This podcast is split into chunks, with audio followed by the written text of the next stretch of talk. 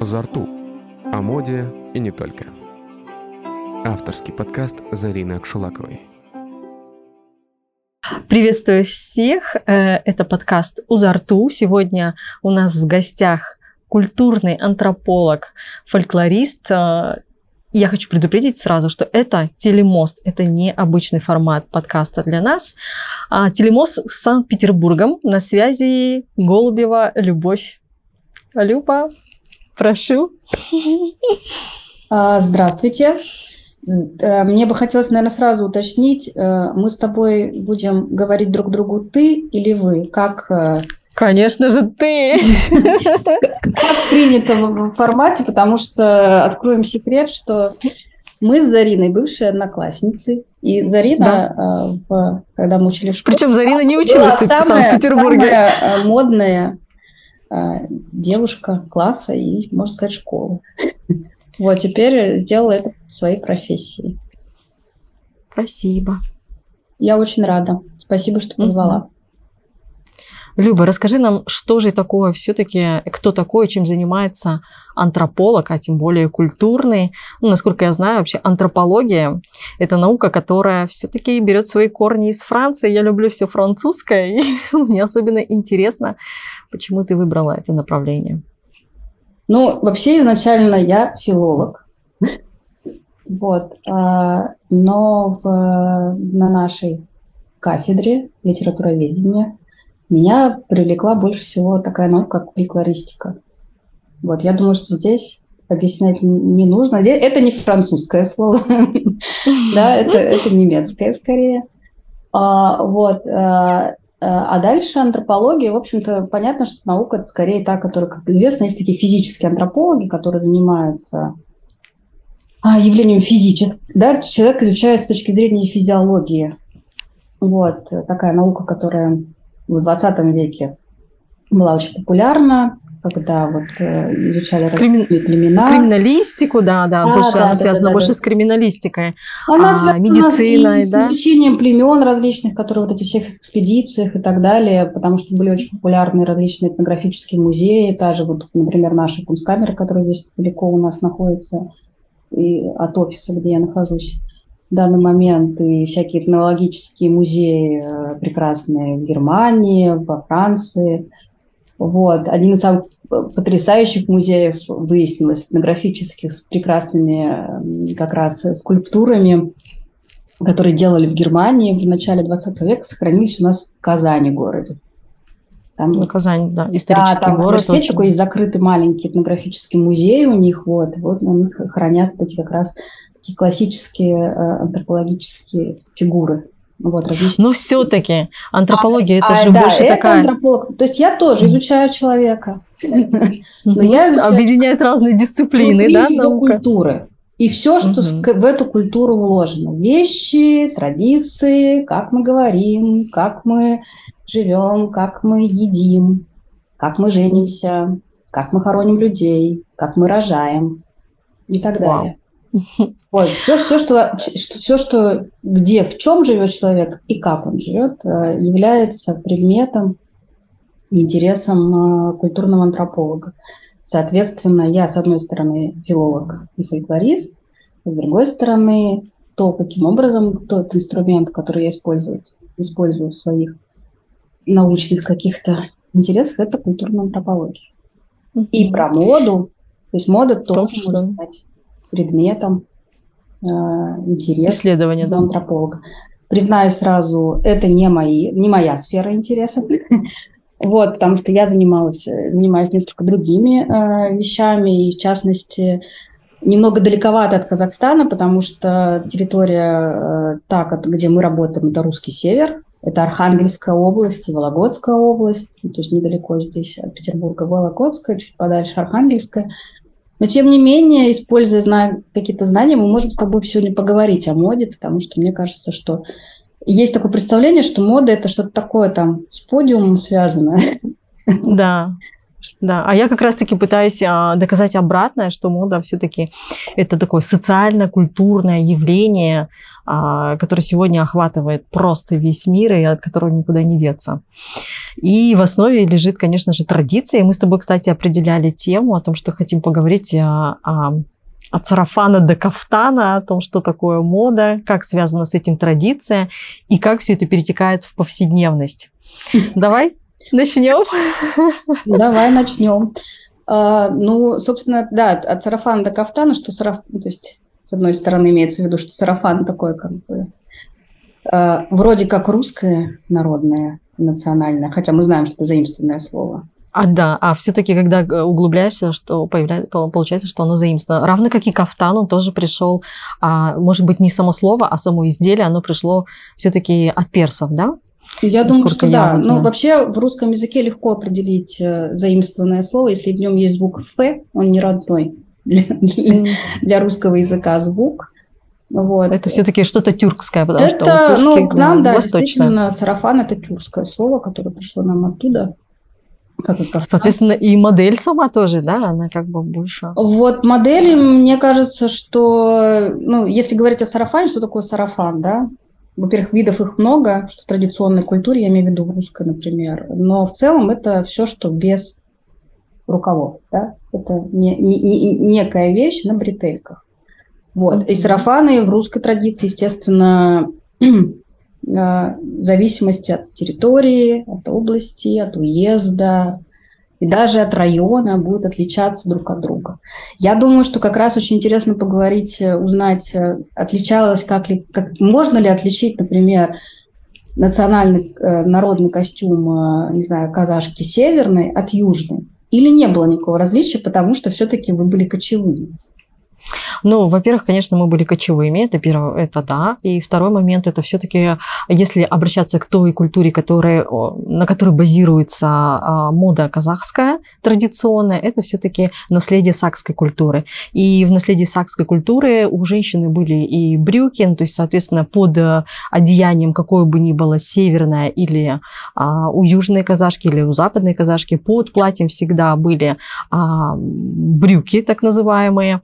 И сверху все это прикрывалось э, красивым платьем. А, обилие рюш или отсутствие их, а, цветочный принт или отсутствие его, тоже не, в принципе, оно не зависело от региона, но в последующем, ближе к 20 веку, и уже в 20 веке, и в 21 веке, наверное, ближе к этому периоду, а все-таки традиционный наряд сохранен больше на юге, нежели на севере.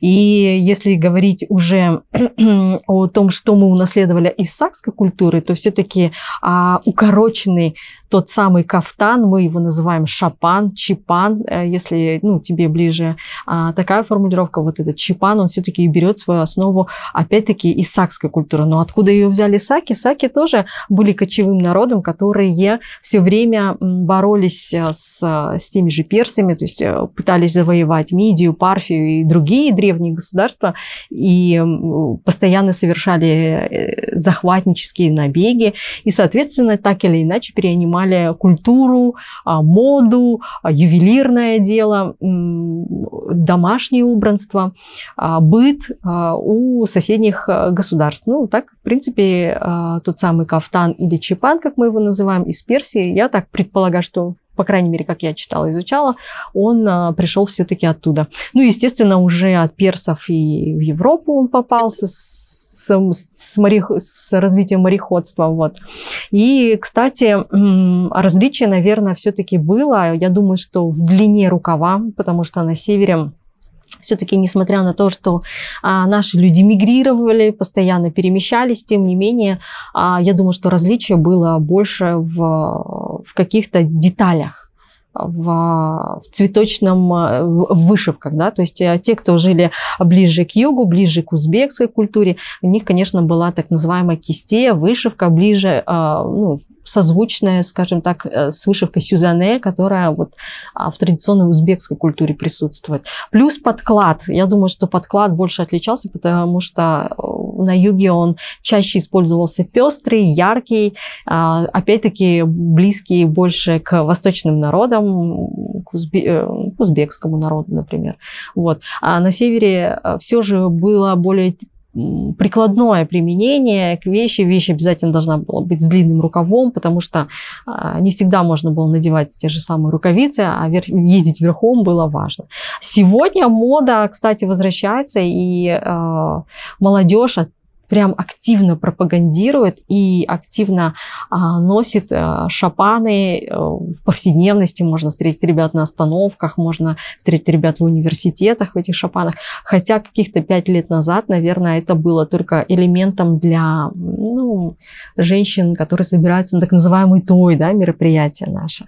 То есть э, э, получается, что если э, национальный костюм возникает, ему есть в гардеробе у женщины, потому что у нее есть определенная задача собирать тои. То есть она это делает да, собир... в национальном костюме. Правильно, да? А, ну, в да, да. И, в принципе, у нас еще есть эта традиция надевать национальный наряд на национальные этнические праздники, включая Наурез, да, ты знаешь, это наш Новый год, тюркский Новый год, и э, надевать его на разные события в жизни, которые у нас появляются, и связанные с этим традиции, будь то рождение ребенка, свадьба, свадьба соседей, неважно. Ну, то есть на эти мероприятия была такая в первую очередь необходимость хранить, беречь, передавать, дарить. Передавалось. Да, передавалось, и плюс э, передаются, обязательно дарятся тоже. То есть у нас есть прям отдельная традиция, когда нужно. Сегодня, конечно, а, многие, когда идут свататься, уже не дарят э, национальный а, шапан, да, а стараются подарить пальто Максмара, подарить какую-то знаковую такую вещь из а, марки, имеющей такое мировое имя, я бы так сказала, да. Но тем не менее, тем не менее, великое множество а, вариаций появляется с каждым днем, появляются а, дизайнеры, которые уходят в этническую а, направленность и стараются находить а, различные необычные инновационные решения для того, чтобы оформить национальный орнамент, там, украсить бисером, либо сделать это э, каким-то декором из металла, из э, новых каких-то материалов необычных. Вот. А молодежь сегодня а, с вот этим повальным стремлением к оверсайз, и плюс у нас еще идет такая национальная идентификация, она немножко начала набирать оборот. То есть мы из э, комплекса национальной наверное, национальной, как сказать правильнее, наверное, мы из этого комплекса неполноценности национальной перешли резко в идентификации. И вот этот период у нас какой-то он такой а, максимально резкий сейчас происходит. И поэтому вот и не случайно, кстати, мы выбрали классную тему именно шапан или кафтан.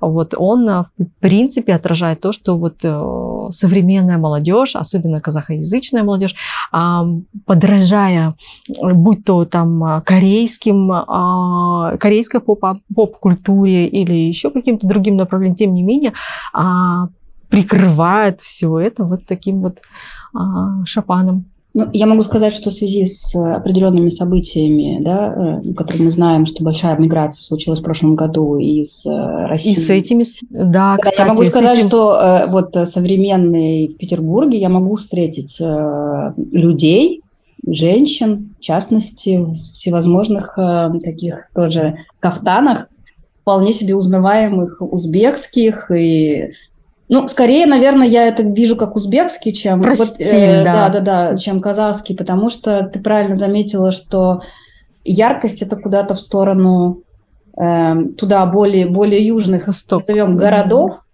и это мне кажется, что это как раз можно объяснить тем, что это были города, и действительно, практичность могла уходить на второй план, да. Потому что города были, как мы знаем, купеческого это... толка, потому что да, там были да. купцы, это шел торговля, путь, торговля, mm-hmm. это хорошие такие места для того, чтобы это делать. И как mm-hmm. раз длина рукавов, насколько я знаю, у южных вот э, восточных людей, она была связана не с практичными вещами, а с тем, чтобы показать, что я себе могу позволить больше Богатство, ткани да? носить на себе, чем, значит, э, и чем вот больше складок у купца было на кафтане, тем, значит, у него статус подчеркивался. То есть, чем был длиннее рукав, тем э, да. считалось, что более зажиточный, да? Конечно, человек. он мог себе это позволить, точно так же, как э, чем у тебя прикрыта юрта дверьми деревянными. Деревянными, да, или Или войлоком. Да? Welcome, да. Хотя про практичность э, тут говорить я даже не знаю, что теплее и, и что Ну, войлок, разумеется, теплее. Войлок, А вот дерево доказывает то, что ну, степь это почти пустыня, и найти дерево и создать из них, и плюс найти краснодеревщика, который создаст да, дерево. То есть означало, что ты откуда-то их везешь, значит, ты а, в состоянии их приобрести, а, в состоянии с, а, их а, перевозить даже, то, что иметь отдельного верблюда для того, чтобы да, их вести бережно, устанавливать в новом месте. Да, соглашусь. Да, Интересно, поэтому, интересно. поэтому и получается, что как бы с одной стороны мы всегда можем определить, что нечто светское, да, как ты сказала, что подарок статусный какой-нибудь Макс Мара, и в то же время, но при этом они вот так вот и сплетены. То есть, Да, да, невозможно, мне кажется, это сильно разорвать. Понятно, да, в что этом феномен нашей культуры в том, что при всем стремлении к новому, красивому, яркому, дорогому, а, и, и где-то и моя благодарность да, нашей, на- нашим традициям, а, сохраняется вот этот традиционный элемент одежды. Но вот если посмотреть на индийцев, да, и на цивили- древние, древняя цивилизация индийская, и э, насколько она существует в современности, то есть это прям неразрывно, национальный костюм у них это прям обязательная вещь, которая присутствует в гардеробе, да, или посмотреть на Европу, которые утратили, они сами не знают. Мы-то знаем по а, средневековым картинкам, как примерно выглядели их крестьяне, дворяне, а вот сам- самим европейцам, когда задаешь вопрос, а что такое ваш есть национальный костюм, у них возникают вопросы и ступор, а действительно, а что мы носили, будь то французы, будь то, ну, может быть, еще где-то в Голландии они а, могут иденти- идентифицировать, да, как-то определить, а в тех странах, где больше стерты границы, ну, уже сложнее вопрос. Да, но при этом интересно, это интересный вопрос про национальный костюм, там русский национальный костюм, не русский. Э, Я помню, как в первом классе у моего старшего ребенка было э, по предмету окружающий мир, и они проходили народы России. Вот, там был, соответственно, русские, татары, чеченцы, евреи и так далее и тому подобное. И дальше я просто рассматривала, как изобразили они, в чем. Что передавало русскость, что передавало, например, у евреев то, что они евреи. Я даже отправила своей подруге, которая, в общем, понимает в искусствоведа, сказала, что вообще не могу представить, куда они собрались, куда они в этой одежде сейчас пойдут. Мужчина явно в одну сторону, а женщина явно в другую какую-то. Вот, то есть о том, что, э, когда ты говоришь о том, что европейцы не поп, я могу сказать, что, э, в принципе, мы приблизительно понимаем сарафаны, ну, не знаю, там среднестатистически, мне кажется, э, россиянин тоже с трудом отличит, не знаю, там, Вологодский сарафан от Архангельского сарафана, там, не знаю, или еще какой-то. Приблизительно понятно, да, что там какие-то платочки будут, наверное, сарафаны, что-то там еще. В этом смысле, да, эти все, э, есть понятие фейклор, фейклор, Фейк. То псевдофольклор. есть уже подмена, подмена, да, фольклора как да, вот на них всегда можно увидеть то, что является знаком, не знаю, национального, традиционного, кокошники какие-то, там еще что-то. Но это все, понятное дело, э, как это, нек- некие представления, но вряд ли имеющие отношение к действительно национальным. Например, ты меня сильно удивила, что женщины, да, казашки когда-то, когда вели кочевой образ жизни, носили брюки. Ни в одном костюме, Зарина, когда я была в Казахстане, я не припомню наличие брюк у женщин. Да. Мно- вот эта многослойная юбка, помню, сверху жилетка с прекрасными узорами. Сапоги, а в сапоги э, В заправлялись. зависимости, да, от статуса, да, у девушек были вот эти Кимищек. конусные, да, у женщины Саукеле. замужней было другой головной убор. Это я все помню. И сдержанность тонов, и какие жилетки цветом. И даже могу вспомнить сапоги, но что они носили штаны, я даже, ну, естественно, никогда не делалась, я это никогда... Вообще, какое было нижнее белье Мгм. у казашек? Ну, нос- брюки носили из практических соображений, потому что э, жизнь проводили на коне, да, и поэтому... Теперь я это поняла. Что да. теперь мы это, да, да, да. это наследие сакских женщин, которые вообще ввели более такой равноценный а, с мужчинами, там был и матриархат, и в, в определенных племенах, а, и, соответственно, у них было, не было границ мужских, женских, и вот это изобретение, брюки, штаны, или как еще их назвать, а, панталоны, они, наверное, пришли в казахскую культуру все-таки от э, верховой езды предшественников национальных. Но в костюме, вот. в костюме в музее брюк нет.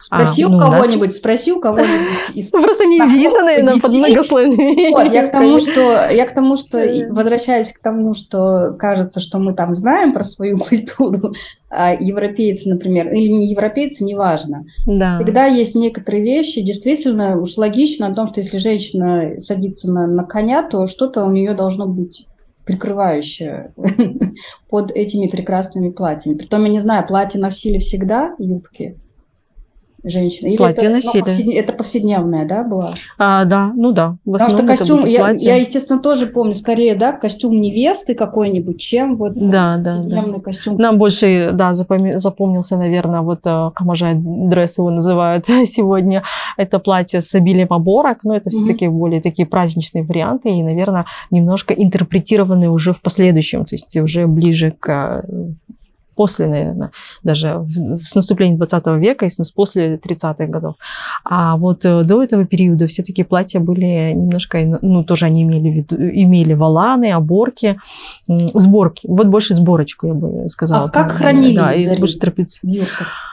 О, хороший вопрос. А, самый, наверное, самый шикарный наряд, он всегда был на виду, для того, что это же прямо социальное доказательство того, что ты обеспеченный, там, состоявшийся человек. Поэтому обязательно, а если это был шапан с мехом внутри, он обязательно висел. Если это просто шкура а, убитого волка, медведя, это обязательно висело на виду. И, соответственно, самый красивый наряд тоже был на виду, обязательно это было... Юрцы прям висели на виду? Прям висели на виду для того, чтобы демонстрировать, э, демонстрировать свое, свою состоятельность. Но из практических соображений многим, большинство вещей было, конечно же, в сундуках. Ну и не так много было вещизма, то есть э, на самом деле э, ввиду кочевого образа жизни не так много а, сохранилось, mm-hmm. может быть, сегодня этой одежды, но она была, а, делилась, конечно, на нарядную и повседневную, и вот э, та, которая надевалась по определенному случаю, все-таки была и в сундуке тоже. Mm-hmm. Вот, и перевозилась в сундуках. Ну, все переводилось в сундуках, соответственно. Да, да, как и ткани. То есть ткани могли вообще передаваться из поколения в поколение, и так из них ничего не сошло, ничего не, не шилось, потому что настолько... Да, ну, кстати, я тоже обладаю таким отрезом ткани. Моя бабушка, а, у моей бабушки была японская парча, и было немного-много ее видов, она раздала внучкам. Вот мне с сестрой, мне досталось персикового оттенка, моей сестре золотая, и ткань настолько красивая, что по сей день я до сих пор боюсь из нее что-то сшить, для того, чтобы не промахнуться с моделью. И вот, наверное, это все-таки такая даже знаю, национальная я привычка. Судьбу, судьбу этой ткани, дочь своя примет ее, как ты когда-то приняла от бабушки. И, собственно, это тема моей диссертации. Я занимаюсь тем, как женщины хранят текстиль, э, вот на русском севере в сундуках они хранят э, бабушкины сарафаны, в шале, а шали на русском севере это фантастического качества, все очень драгоценные, потому что, например, в Мизенском районе была Мизенская ярмарка, где приезжали не только торговали местные, но приезжали Шотландия, Норвегия, британцы. Вот, соответственно, ткани там сумасшедшие, красивые, шелковые и шали. А примерно это как я перебью. А примерно это какой период, когда вот этот рынок международный? 19 век. Вот, вполне себе. В 20-м я не уверена, до какого года эта ярмарка существовала в 20 веке со всеми событиями. Вот, буквально там. Все, они вот это вот хранят и точно так же передают и между дочерьми, невестками и дальше внуками, потому что это вот, собственно, как ты правильно сказала, да, то есть мы можем раскрыть эту тему. Ты сказала, что откуда эта шелковая ткань бабушки?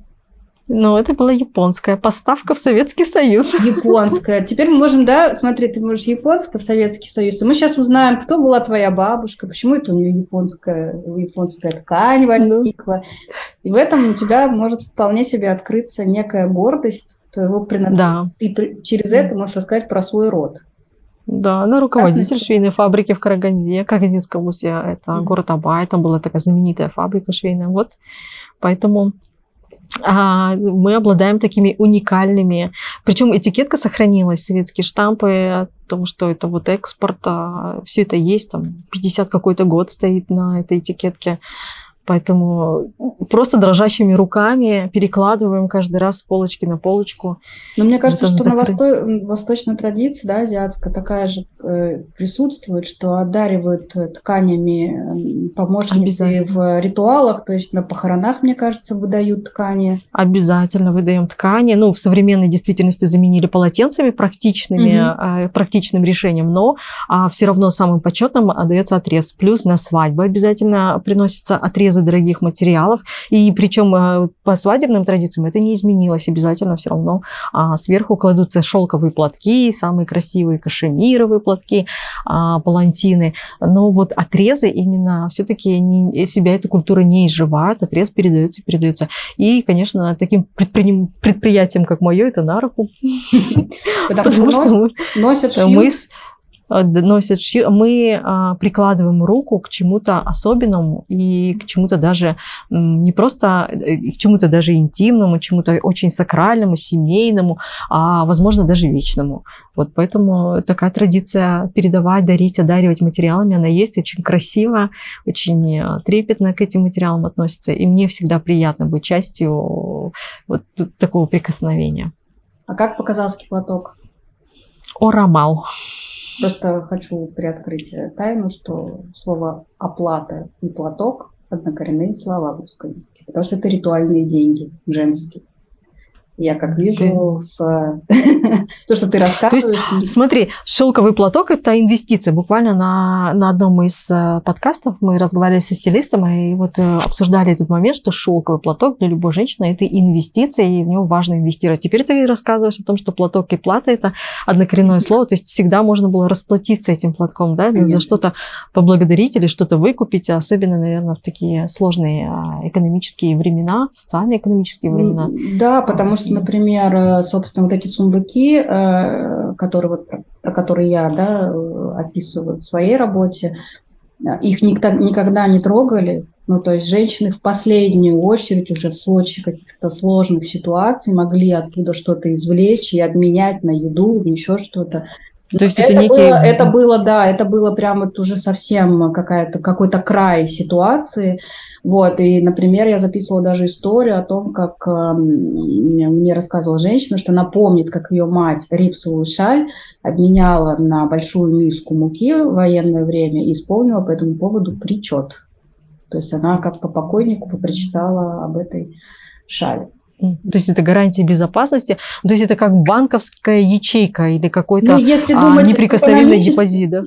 Это, если рассуждать как в экономическом смысле, это так и есть. Если рассуждать как э, в символическом смысле, так это история рода твоего. То, про что я тебя подтолкнула подумать, когда ты мне рассказала про японскую ткань своей бабушки. Вот. Которая... Ты знаешь, шелк. А, да. А вот сундуки у нас по сей день еще а, в обороте, в обиходе. А, сегодня они выполняют еще и интерьерные, просто являются как продукт дизайн, да, то есть mm-hmm. предметом продукт дизайна их а, размещают. Особенно м, такие антикварные, они сейчас стали на вес золота. Ну и плюс а, очень много м, фейклористики, да, наверное, как, как бы так, как, как ты сказала, а теперь я возьму это слово себе в обиход. А, много а, появилось сундуков языков, которые делают в современном мире и а, в современной казахстанской действительности, да, и они а, больше, ну, такие, как будто свадебная бутафория, а, как огромная баньерка, но тем не менее сама культура дарения сундуков, она у нас есть, и она у нас поддерживается, и сундуки хранятся в домах, я знаю. У меня у самой есть прабабушкин сундук, я его очень трепетно к нему отношусь, храню, берегу, и он у меня стоит ну, так, на почетном месте. Ну да, мы, в принципе, еще используем какие-то традиционные, мне кажется, такие вот вставки для того, чтобы, опять-таки, подчеркнуть, например, не знаю, если это кафе с национальной кухней, там появится что-то обязательно национальное. Да. Если, как ты сказала, я веду той, возможно, у меня будут бриллианты или украшения от Тиффани, да, но я буду в национальном костюме. То есть это всегда когда вот возникает в светском вот это вот, вот такое традиционное, мне кажется, это, конечно, всегда знаковость того, что мы тут изображаем традиционное, а, соответственно, да. старое, древнее, правильное какое-то какое-то правильное. Вот действительно, да, ты сказал, почему мы обращаемся к чему-то а, старинному, да, такому в повседневной жизни его не замечая, а вдруг какие-то трудности начинаем к этому обращаться. Вот у меня была такая сложная тоже жизненная ситуация. Ты знаешь, что я прошла а, сильный инфобуллинг, и в тот момент ты меня поддержала, начала там а, отправлять мне а, фотографии, которые а, хранятся в Эрмитаже, да, насколько я поняла, есть человек, который исследует восточные или, в частности, казахские, да, фотографии старинные, там, тысячи, датированные, да, это, там, это, нет, это институт изучения истории. А, институт Даже, ну, неважно, неважно, да-да-да, экспедиция. Да, вот. да. И на, на этих фото я увидела таких а, мужественных казашек, а, самодостаточных, богатых а, женщин, которые создавали свою цивилизацию. Нам же как говорили, что, ну, по сути, у нас как таковой, ну, то есть есть какие-то традиции, но мы а, некие варвары. А увидев эти фотографии, я вот прям воспряла духом, потому что я поняла, что принадлежу не просто к к, ну, просто не просто там этническая у меня казахская принадлежность, да, а я принадлежу к целой кочевой цивилизации со своей а, огромной культурой и модой в том числе, и достаточно богатой модой, начиная от ювелирки, заканчивая, помнишь, вот этими подушками, которые ты мне задала вопрос, почему наволочки были вот а, с такими кругляшками. И я очень долго размышляла над этим и думаю, все-таки, а, возвращаясь к этому вопросу, полагаю, что наволочки на подушках имели определенные большие а, отверстия для того, чтобы показать, из какого шелка сделана сама подушка, бархата или из какого-то другого драгоценного, дорогого на тот момент материала. Мне кажется, вот с этой целью а, даже в интерьере а, женщины казахские пытались подчеркнуть а, свою принадлежность к какому-то особенному а, ну, статусу. Ты говоришь в прошедшем времени, а нет ли каких-то современных, потому что мы с тобой как-то обсуждали моду, и я периодически тебе отправляю что-то, что мне нравится, и ты говоришь, да, очень здорово, но вот в Казахстане бы не прижилось, потому что другой... Ну, Менталитет, да? Да, Мы да, можем да. здесь воспользоваться очень... разными словами, вот, может, ну, есть такое умное слово ну, габитус, вот. А если, если, например, э, все-таки вспомнить, а если что-то современное, чтобы тоже так же подчеркивалось э, свой статус в современном Казахстане, в одежде или не в одежде, мне кажется, что это свойственно э, идеям показать свой статус через что-то. ну да, конечно, через что-то материальное, но то, ты имеешь в виду то, что пришло из э, да, прошлого? Ну, ну, ну, да, ну да, то есть мне кажется, вот ты говоришь о том, что, ну, смотри, это уже вторая история, или даже не вторая за, за разговор, да, где я тебя спросила, как хранилась одежда, ты говоришь, ну, самое лучшее, ну, конечно, покажу. И да. зашел, все увидел. Вот.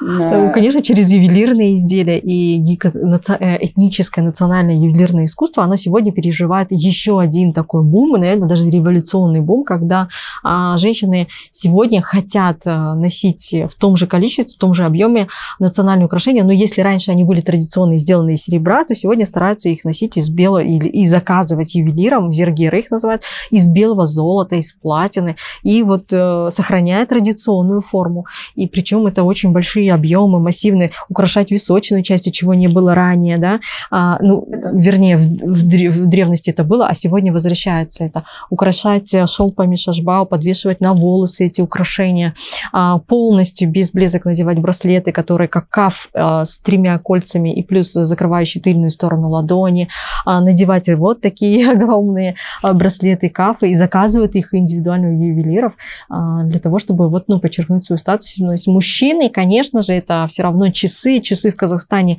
а, не делают. Есть марки, бренды, казахстанские бренды, которые заказывают их в Швейцарии, там, а, на мировых часовых, а, у мировых часовых мастерских, конечно, а, с, делают их с гербом а, национальным нашим, а, с орнаментами, но, тем не менее, как бы это часовое искусство, наверное, все-таки это не наш а, конек, а вот ювелирное дело, это, это там техники зернения, скань, они, конечно, сегодня там на пике популярности.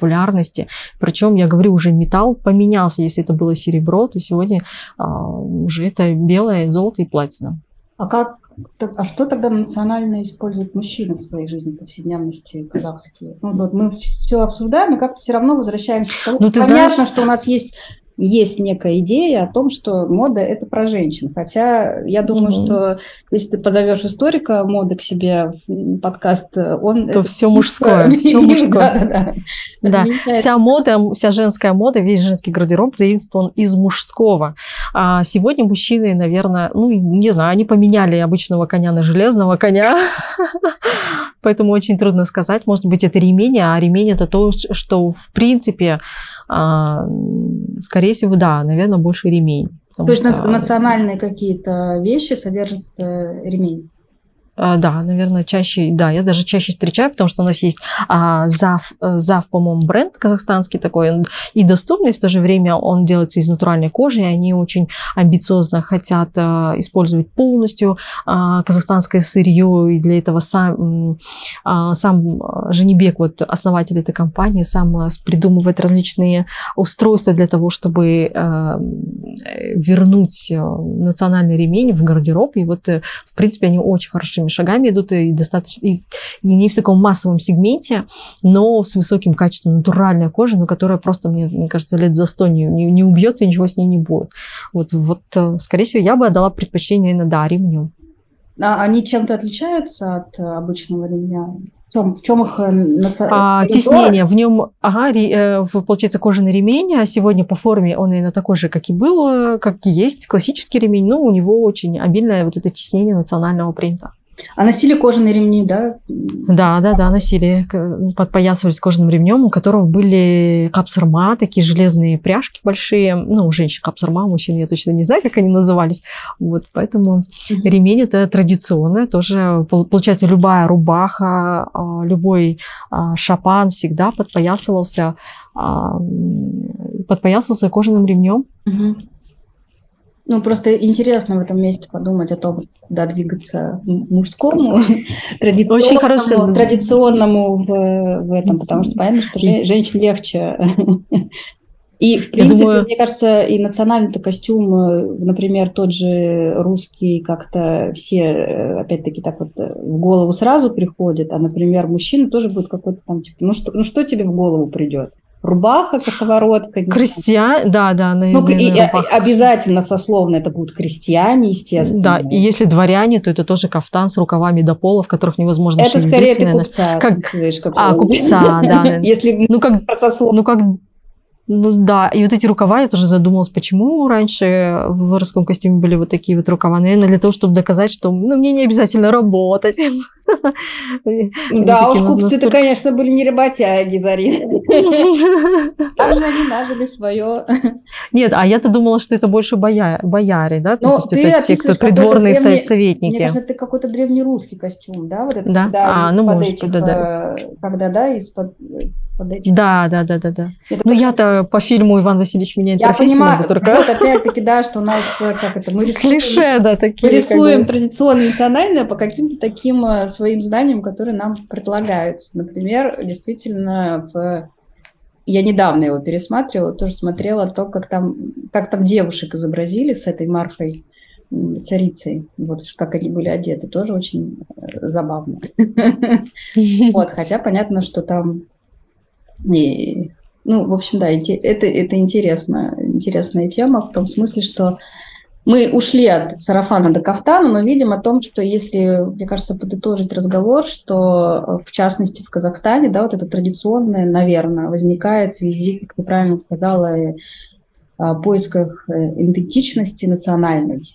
вот, mm-hmm. которая, безусловно, связана и с историческими событиями, да, там, да, понятно, и причем... Советский Союз был, и потом и не Советский Союз был, и до Советского Союза, да, там были города, и понятно, что по городам что-то, а что было в Кочевом, и как, и где территории Кочевого, куда они ходили, да, и как... Э, да, кого. границы, границы.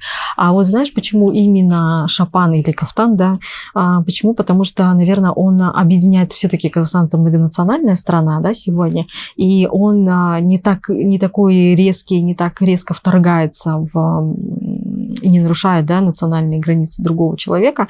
И, соответственно, у нас же любой казахстанец может надеть этот кафтан, и, в принципе, мы можем благодаря этому кафтану создать новую а, казахстанскую аутентичность, да, по сути. То есть он э, не мешает культуре а, другой национальности, и был татар, у кавказских народов, а, в принципе, даже будь то китаец, который проживает, или кореец, который, а, чьи предки были переселены в Казахстан, будь то славянские национальности, для каждой национальности вот этот вот вид одежды халатообразный, разной длины, он, наверное, близок а, по духу, поэтому он может, наверное, быть символом а, национальной аутентичности, вот именно национальной в значении казахстанской, многонациональной нашей. Поэтому мы видим, что одна, это, это всего лишь одна из функций, как мне кажется, собственно, выполнения, когда вот традиционное вливается, назовем это в светское, да, вот. А понятно, что любое светское все равно отражает ту или иную культуру. Э, да, как бы европейскую женщину можно отличить от э, европейской женщины по одежде. Ну, как бы вроде бы все мы одинаковые. Да. И, и, да, там, и чиндем какой-нибудь из Ара. Ну, я называю совершенно вот этот маска. Я поняла. Да-да-да. А, футболки, майки. Как, как это слово называется у вас, у модных, когда casual Casual, да. да casual, вот это на постоянке, которая... Вот. В то же время как мы все отличаемся, потому что каждый, конечно, добавляет внутри какую-то свою свою идентичность. Идентичность. Не всегда, конечно, опять-таки национальную, но какую-то вот это вот традиционное. Вот. Ну, по крайней мере, когда испытываешь какой-то эмоциональный прессинг или эмоциональную тревожность, да, вот, а, вот так прибегать вот к такому интересному трюку или, как правильно сказать, а, даже это не трюк, а, наверное, а, к такому действию, да, помогает, если честно. Безусловно. Но я могу сказать, что ты вот сказала, что э, в таком во множественном числе неопределенном да, э, э, роде кто там говорил о том, что у казахи варвары и странные традиции. Уж сколько прекрасных традиций я помню. Мне кажется, меня разбуди ночью, я расскажу, как, как выглядит колыбелька у казахов, что там лежало, вот. И как ее да, кричали. И, кстати, да, и современно, я, кстати, стала замечать, раньше все время кричали европейцы нам о свободном пеленании, а именно сейчас очень часто пропагандируются вот э, новые пеленки коконы, чтобы ребенок ручки не поднимал, не, будала, не будоражил себя. А, есть силиконовые специальные такие латексные матрасики, коконы, которые сразу уже из, в роддом можно приносить, и там же уже ребенка Пеленанием, да, это пель... такая, всегда граница, там все время раскачка идет. Надо надо пеленать, не надо. Да, да, да. Долго. А вот как раз-таки в бесике вот эти вот элементы именно закрепления ручек и ножиков, они вот те, которые именно сейчас рекомендует Европейский мир и nursery, да, европейская, а вот э, это вот, кстати, идет из бесика. Спасибо, что напомнила. Всегда хотела это сказать. Где-нибудь заявить об этом. Да, но хотя пеленали всегда везде есть ну, культура пеленания. Во всех культурах, да. Да, даже и Нет, все нуждались да, в спокойном, тоже... спокойном, все матери и те, кто сидел с ребенком, нуждались в спокойном спящем младенце. Это естественно. Потому что труд, естественное да, да, труд желание, да. Выживать надо. Я думаешь, тебе, как многодетной матери, это точно понятно. Мне самый младший только в пеленании, остальные были свободные пеленания, никаких. То есть ты всех остальных не пеленала? Было не Пеленала, ну, ну, как бы так, пыталась э, дать больше свободы, а уже с самым младшим я поняла, что даже физиологически это гораздо правильнее. Ну, не прям тугое, но, по крайней мере, вот э, в коконе он у меня точно пристегнутый лежал и лежит. Вот. Вернулась к своим истокам. Да, и мы возвращаемся к нашим истокам. Наша беседа так плавно подходит эм, к завершению. А, не хочется с тобой расставаться, хочется все время говорить, говорить, говорить. А, мы подняли интересную тему. И я думаю, что она остается немножко с приоткрытой дверью а, для того, чтобы встретиться еще и еще раз а, интересно побеседовать. Мы будем ждать отзывов и откликов, сообщений а, от наших слушателей. И, быть может, а, это станет еще одной а, темой для наших обсуждений. Я надеюсь, что в, у наших слушателей будет очень много инсайтов, а, им захочется порассуждать, порефлексировать на эту тему тоже. Спасибо, Люба, тебе огромное за уделенное внимание. Наш телемост Астана, Санкт-Петербург сегодня уже на этом, наверное, подходит к концу. Спасибо, спасибо большое. тебе большое. Тебе тоже спасибо. До свидания. Да. До новых встреч. Чао. Зарту. О моде и не только. Авторский подкаст Зарины Акшулаковой.